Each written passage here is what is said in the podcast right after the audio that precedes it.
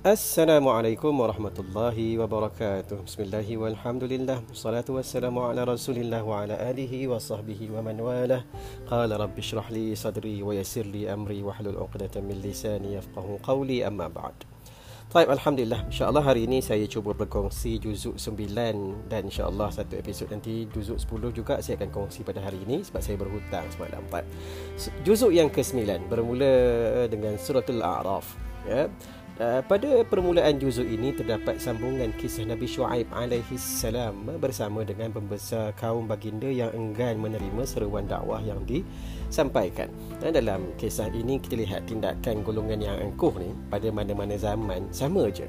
Mereka akan berhujah mempertahankan kebatilan dan jika mereka gagal mereka akan mengancam dengan kuasa dan juga kekerasan. Adapun para anbiya dan juga rasul-rasul mereka tak akan sesekali gentar dan takut kepada golongan yang angkuh dan sombong itu sebab mereka mengetahui dan mereka mengimani bahawa keteguhan mereka dalam berpegang kepada kebenaran itu adalah dengan bantuan dan juga izin daripada Allah Subhanahu wa taala bukan dengan diri mereka.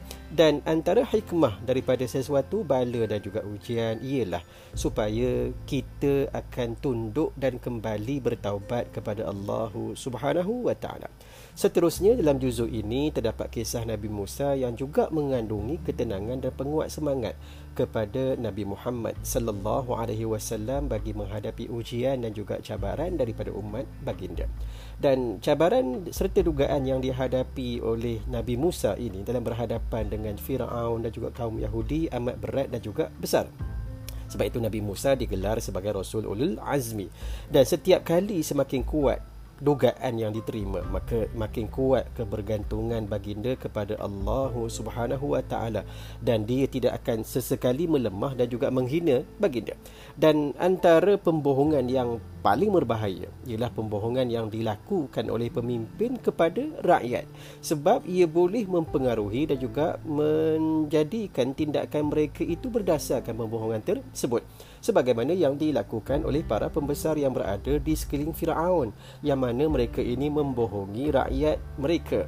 Bahawa Nabi Musa dan juga saudaranya Nabi Harun ingin memporak-perandakan negara mereka dan menghina sembahan mereka. Walhal Nabi Musa dan juga Nabi Harun bukanlah sebagaimana yang dinyata nyatakan. Dan kalau kita ada kesempatan, cuba kita lihat pada ayat yang ke-145.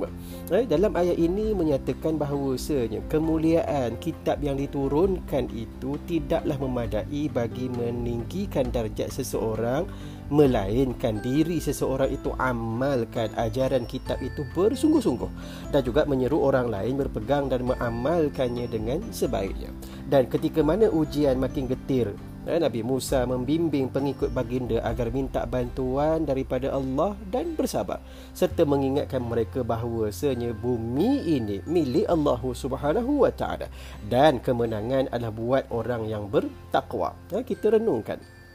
Seterusnya, dalam juzuk ini juga menerangkan bahawasanya rahmat Allah ini meliputi segala perkara dan Allah Subhanahu wa taala menyebutkan bahawa Allah akan mengurniakan rahmatnya kepada hamba-Nya yang terpilih. Maka kita renung dan kita semak adakah kita ini tergolong dalam golongan yang tersebut. Dan pada akhir suratul A'raf disebutkan kisah tentang hadiratul bahri ataupun penduduk yang tinggal di tepi pantai.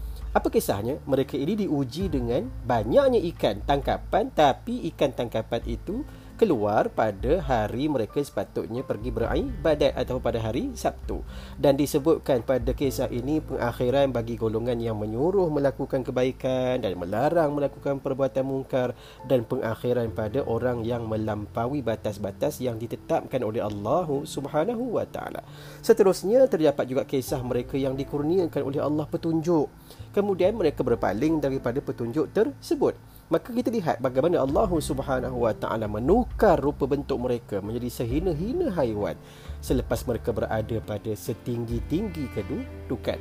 Dan juzuk ini juga pada pengakhiran surah Al-A'raf berbicara tentang permulaan penciptaan makhluk dan menafikan apa-apa manfaat sembahan yang disembah selain daripada Allah Subhanahu wa taala. Seterusnya juzuk ini dimulai dengan suratul Anfal yang mana topik utama surah ini ialah memperingatkan terhadap uh, umat Islam tentang nikmat Allah kepada mereka melalui kemenangan dalam perang Badar dan penerangan tentang sebab-sebab kemenangan dan juga kekalahan mereka. Dan pada permulaan surah ini disebutkan tentang bagaimana sahabat-sahabat bertanya kepada Nabi sallallahu alaihi wasallam tentang cara pembahagian harta rampasan perang. Maka untuk mengelakkan mereka ini berselisih faham dan sebagainya dan juga mengelakkan mereka menyibukkan diri dengan urusan harta, Allah Subhanahu wa taala letakkan urusan pembahagian harta ini pada tangan Rasulullah sallallahu alaihi wasallam.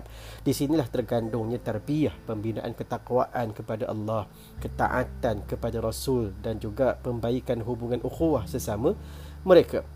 Dan pada surah ini juga dimulakan dengan penerangan tentang perkara yang lebih utama iaitu ketakwaan dan juga mendamaikan dua pihak yang bersengketa. Ianya lebih utama daripada harta rampasan perang itu sendiri. Dan disebutkan antara ciri orang yang beriman ialah hati mereka akan takut dan gebentar jika disebutkan nama Allah Subhanahu wa taala. Semak kita bila disebut tentang nama Allah, apa perasaan? kita. Dan seterusnya pada juzuk ini juga diceritakan perincian tentang peristiwa peperangan Badar dan bagaimana para sahabat Ridwanullah alaihim ajma'in keluar ke medan perang dan peristiwa beberapa peristiwa yang berlaku pada peperangan ini juga menunjukkan tahap ketinggian iman mereka. Nah, maka pada bulan Ramadan yang elok kita semak baca dan ambil pengajaran daripada peristiwa perang Badar ini. Ah, moga-moga ada manfaat untuk semua yang baik datang daripada Allah Subhanahu wa taala. Kekurangan saya mohon ampun dan maaf. Aku qauli hadza wa astaghfirullahal azim li wa lakum. Wassalamualaikum warahmatullahi wabarakatuh.